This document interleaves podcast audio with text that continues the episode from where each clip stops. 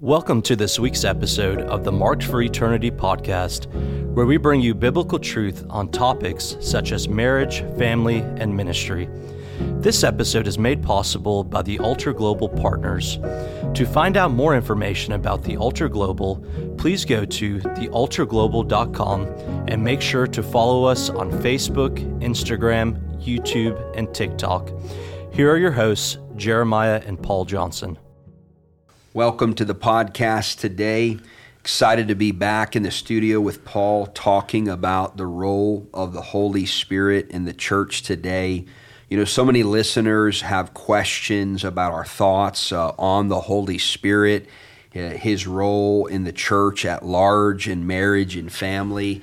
Paul, I know for me, I'm kind of an all in on the Holy Spirit. Uh, I believe that according to Ephesians uh, 1, we receive the Holy Spirit as a deposit, a guarantee of our inheritance upon salvation. So yeah. it's a correct statement to say any believer in Jesus has the Holy Spirit. Correct. But I also believe that there's an additional baptism of the Holy Spirit with evidence of tongues we see in, in numerous places in the New Testament. I know that I've experienced it myself. I'm unashamed about it. Uh, I pray in tongues every day. Uh, I love to be around uh, the manifestations of the Holy Spirit, His gifts, His His active role in the church.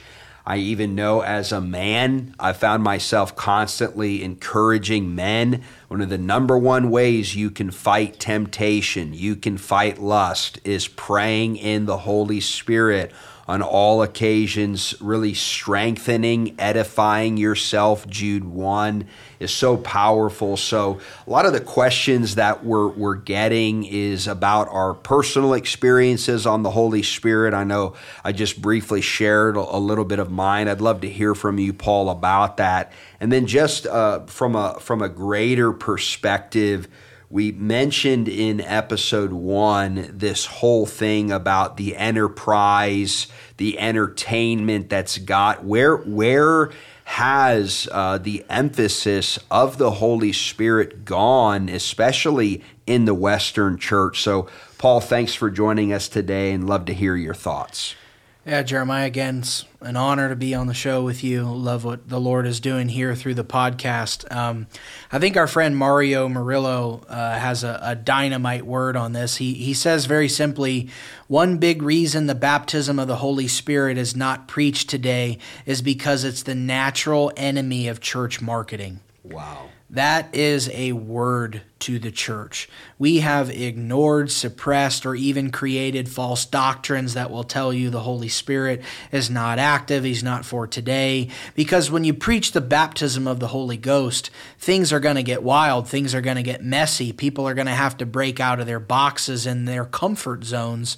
And, um, you know, when we turn to uh, marketing and advertising, and you're talking about the church, you know, God has called the church as an organism know, we talked about the Nate. What is the New Testament church? The, the church is a body, a body of believers that are loving, serving, honoring one another, that are functioning together as the house of the Lord.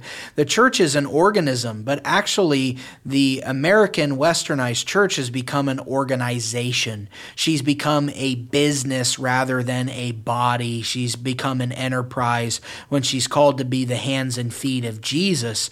I think uh, William Booth, who uh, was the founder of the Salvation Army, he has uh, a really great warning. I mean, he died in 1912, so this quote is over 100 years old. But William Booth said the chief danger that confronts the coming century will be religion without the Holy Ghost, Christianity without Christ, forgiveness without repentance, salvation without regeneration, politics without God, and heaven without hell.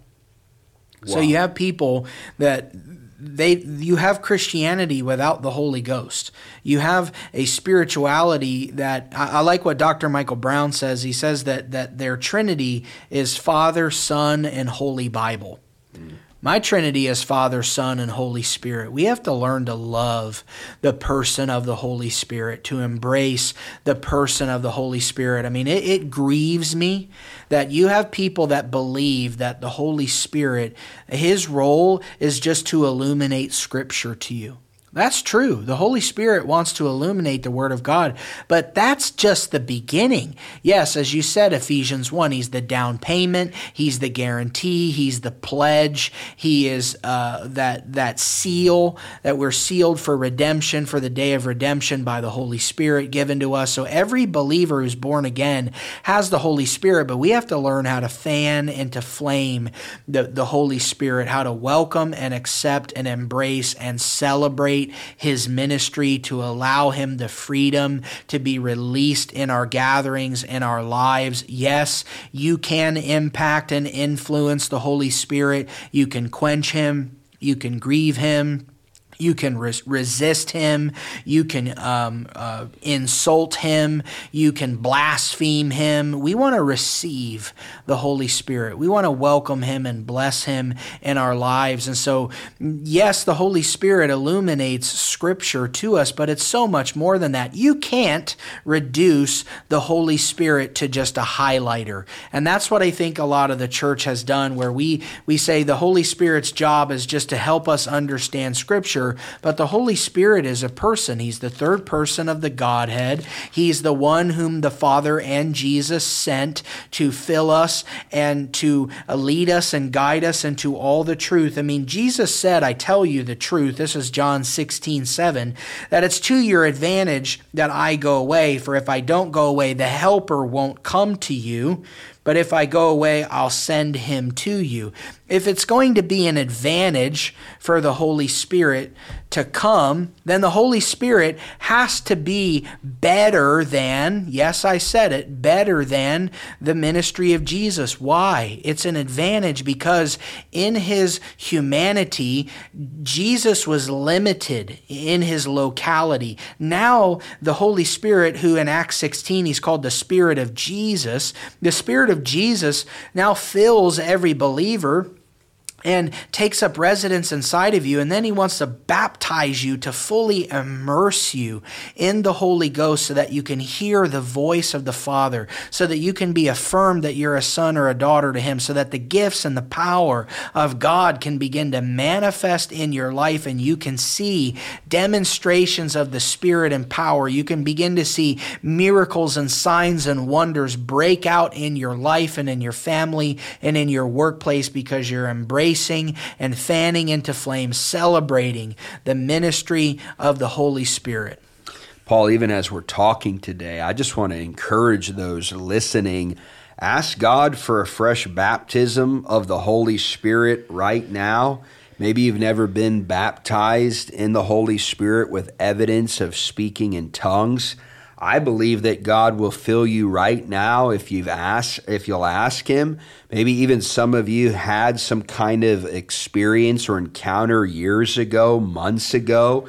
We just want to encourage you the Holy Spirit is for today.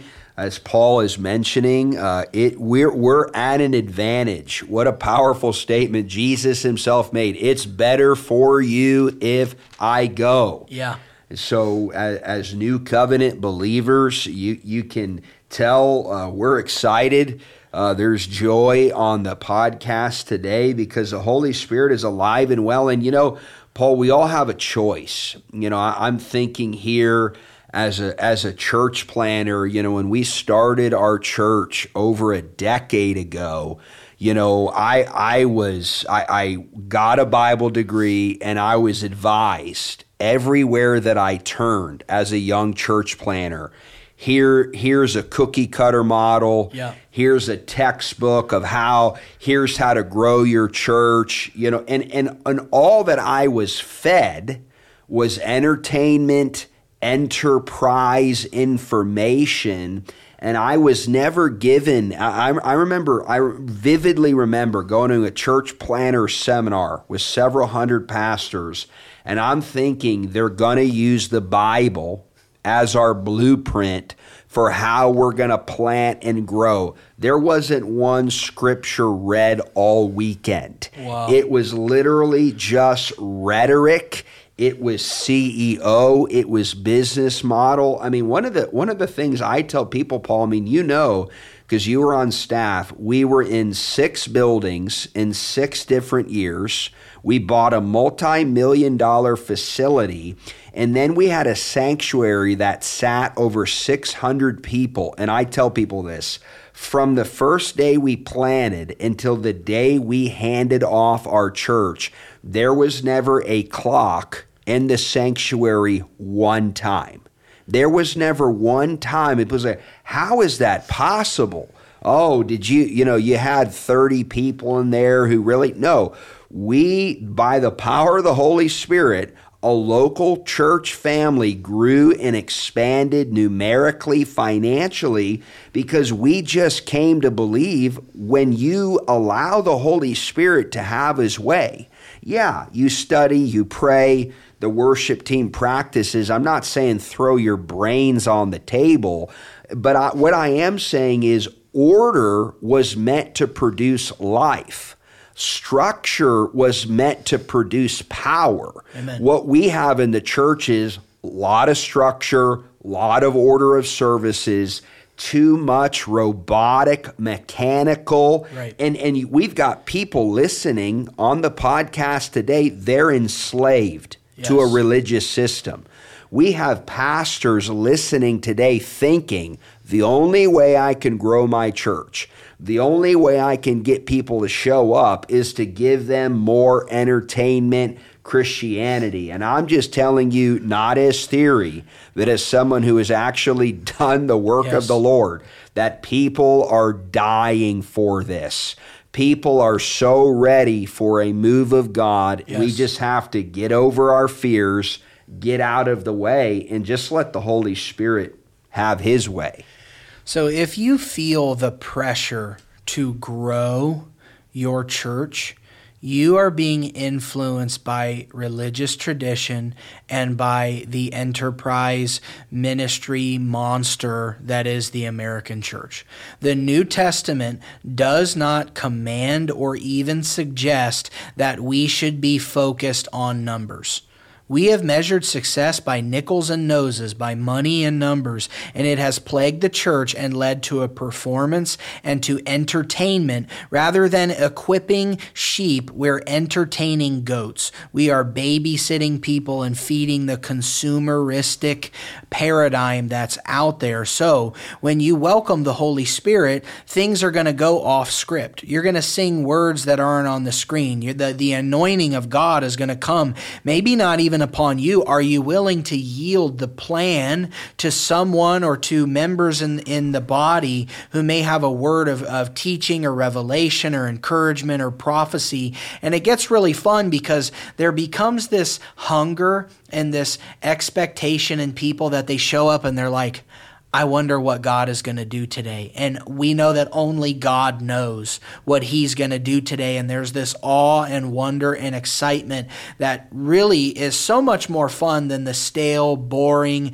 to the minute, down to the nines church services that we see out there. Um, and Jeremiah, you, you encouraged this earlier. I, I want to say it as well that, you know, if you're stale, if you're dry, if you're bored, pray for a fresh infilling of the Holy Spirit. I, I believe in one baptism and many fillings. You know, in Acts 2 4, it says they were all filled with the Spirit and they began to speak with other tongues as the Spirit was giving them utterance. And then two chapters later in Acts 4:31, that that same group is together and they're praying. And it says the place where they had gathered together was shaken and they were all filled with the holy spirit and began to speak the word of god with boldness. And so when the holy spirit fills you again afresh and new there's a fire there's a passion there's a hunger there's something that gets kindled and uh, you begin to speak the word of god with boldness. So maybe you need to pray for a fresh infilling of the holy ghost for liberty in your life. Jeremiah i've got a question for you. You've traveled extensively, you've seen the way that pastors and leadership teams do things. Why do you think the Holy Spirit does not move as he desires in so many churches? Well, I think you hit on this earlier. I, I think that people think, well, if God wants to move today, he just will. Mm. And you hit on it earlier. The Holy Spirit, because he's a person, can be quenched. He can be grieved. Yes. He can be resisted. So you you have, you know, I mean, Paul, I, gosh, I've probably preached in at least four to five hundred churches and conferences over the last decade and more. And Pete, what we're, they say, we're open to the Holy Spirit. We sing songs, or we we're, we're welcome here. And it's like the Holy your you you your service is so structured, or I'll say to listeners today, your life is so ordered and so controlled the Holy Spirit couldn't get a word in if he tried yeah. because we just want to keep going. It, it, the, the show, the entertainment. I'm not even kidding you, Paul. I, I know of a church, and I'm not kidding, who, who pays a staff member $50,000 a year to do service transitions. Jesus help us. And and when I talk with this individual, their part of their job description is to make sure people aren't uncomfortable.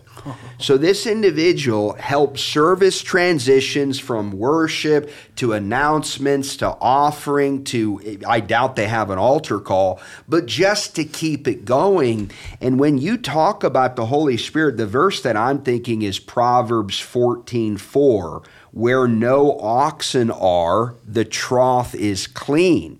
You know, when you're a church leader, you have to recognize if you want the Holy Spirit to move, there's going to be a mess. Yes. The Holy Spirit moving among his people because they're flesh, they're not going to be perfect. They're going to need correction. They're going to need love.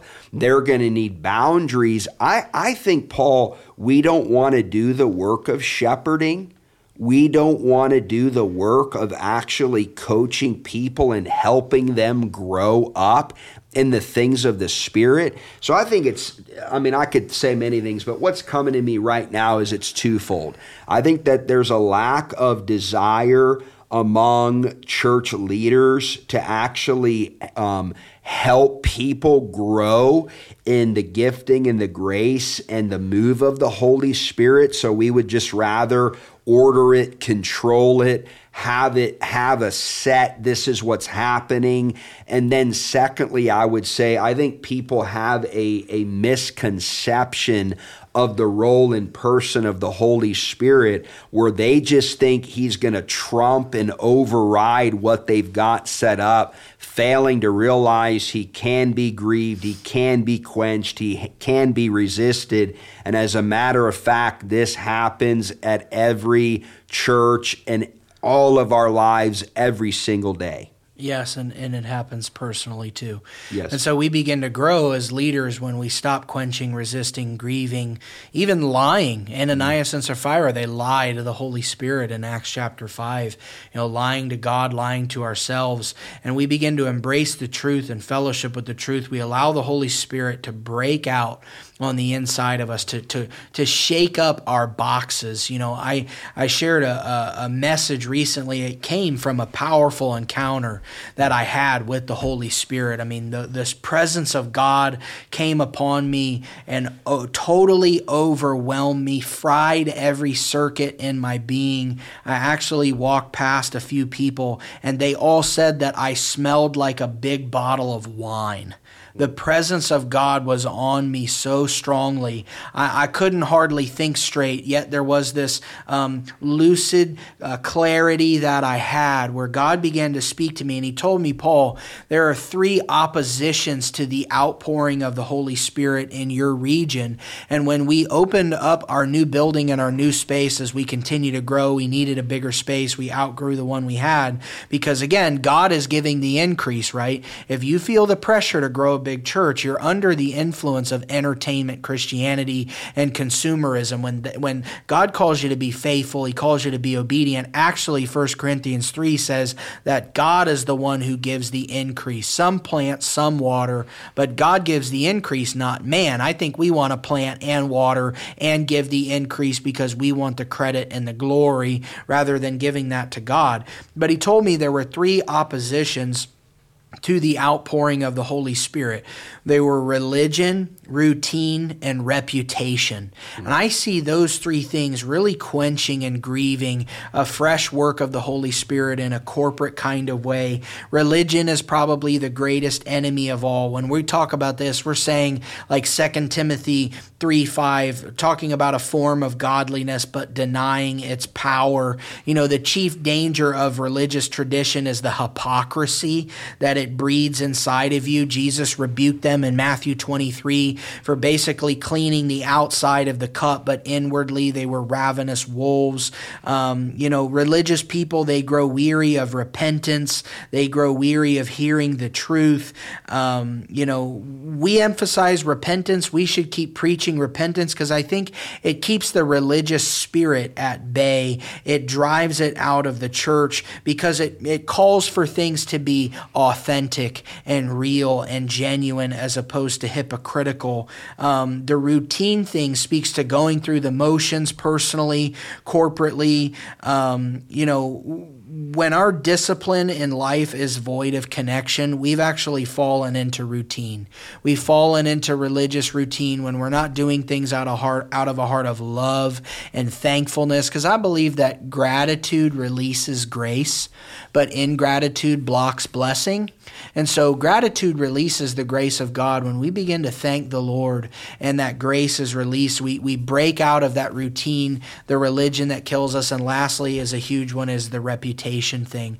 It is crazy how many demons get stirred up in people's lives and families. Somebody gets baptized in the Holy Spirit, they see God move powerfully, they get laid out in an altar, and the power of God comes upon them, or they pray in the Spirit, or they have dreams and visions and it's family, Jeremiah. We're talking mm-hmm. about family here on yes. this podcast. It's family that gets stirred up. It's an aunt, an uncle, a grandfather who's a pastor that they haven't talked to or that, mm-hmm. you know, never cared. I mean, it's crazy. You have people that they were they were living in sin and their family members didn't care, but then they get baptized in the Holy Spirit and now everybody wants to have a talk and a sit down with them.